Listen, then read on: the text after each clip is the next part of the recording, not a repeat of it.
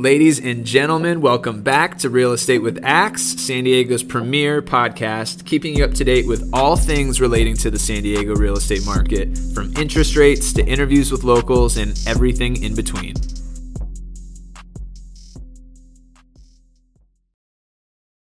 What is happening, everybody? It's the Real Estate with Axe podcast. It's episode 23. Can you believe it? Man, it's our LeBron James episode. I love it. Uh, so there's two things we're going to speak to today.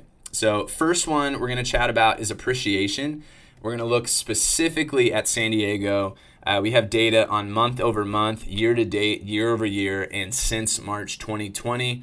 I'm excited to share that with you. I'm sure you guys will be very excited to hear about that as well.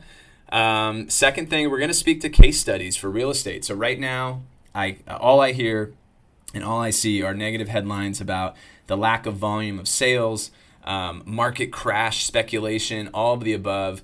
Uh, we've recently had two listings in the last three weeks one in La Jolla, one in Pacific Beach, um, that we've driven a ton of attention to, and we've driven the price way up uh, for our sellers and through strategy and execution. So we'll get into that. I'm excited to share that with you guys.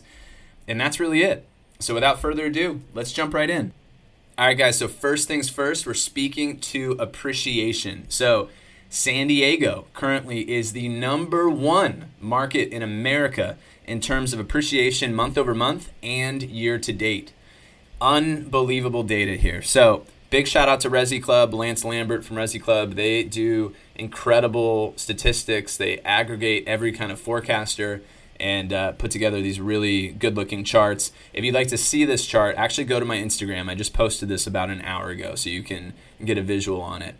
Um, San Diego, number one appreciating market month over month at 0.9%, so just beneath a whole percentage point for just this past month. That's number one in America. Looking at year to date, 10.8% we have appreciated from the start of the year to now.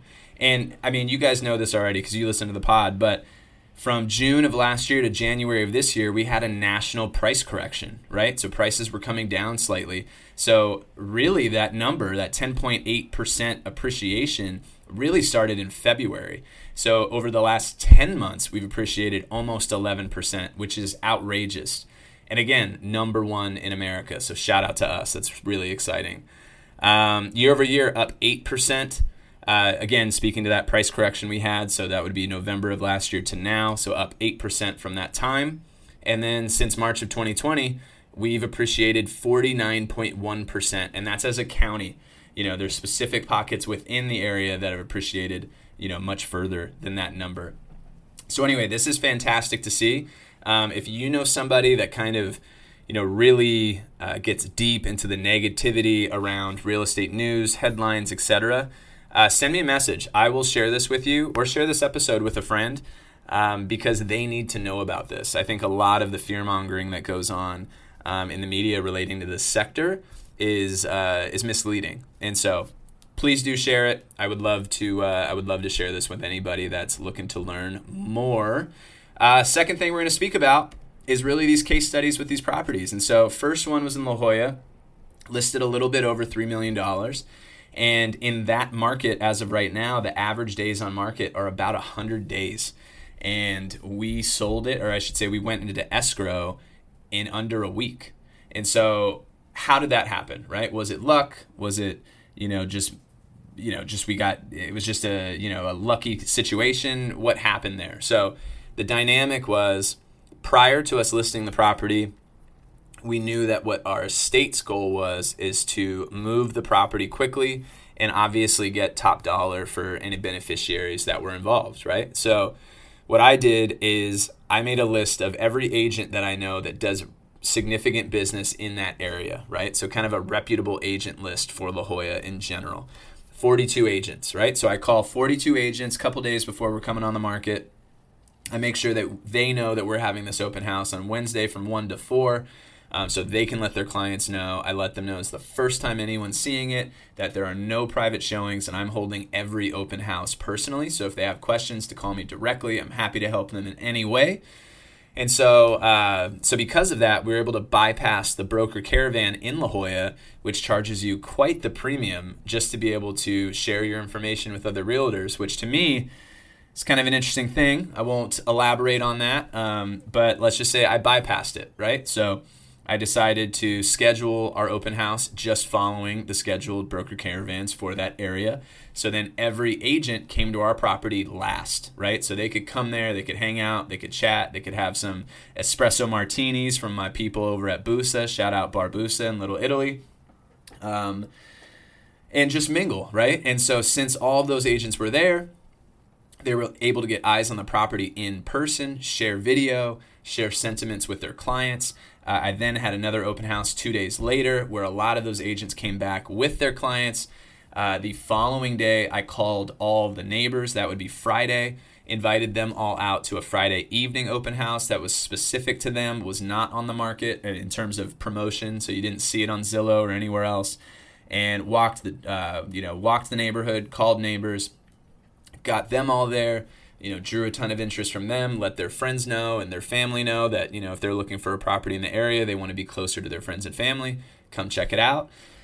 And so from the, I think, what was it, five or six open five open houses that I had there, that we were able to generate, I think it was either six or seven offers off top of my head. I think it was six, and drove the, you know, the the value way up. Had you know seller multiple counter and was able to put that thing in escrow dramatically higher than where we listed it. And we're expected to close this upcoming Monday. So, super excited on that one. Second case study I want to speak to is in Pacific Beach. And so, while La Jolla was a little bit more turnkey and kind of ready to roll for a buyer, the one in Pacific Beach was really for the person with creativity that could see the investment opportunity in what they were looking at. This property was, you know, is an old home that's small, detached property sitting on a larger lot where you could do a lot with with that particular parcel of land. And um, and so same dynamic. I made sure every agent knew about it prior to us coming on the market. I controlled every single access in terms of people coming into the property.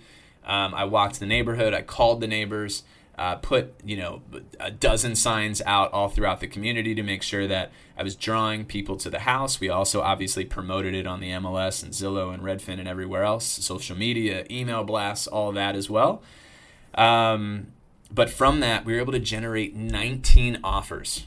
19 offers, guys. So what I'm trying to say is is kind of on a, a common denominator for both properties is that if you're looking to sell your house now do not go work with somebody that is going to, you know, post it to the MLS, make sure it propagates to the other websites, and then just wait for the phone to ring, right? If you are looking for results, you need someone with a strategy that understands omni-channel approach in terms of marketing and advertising and someone who can execute that.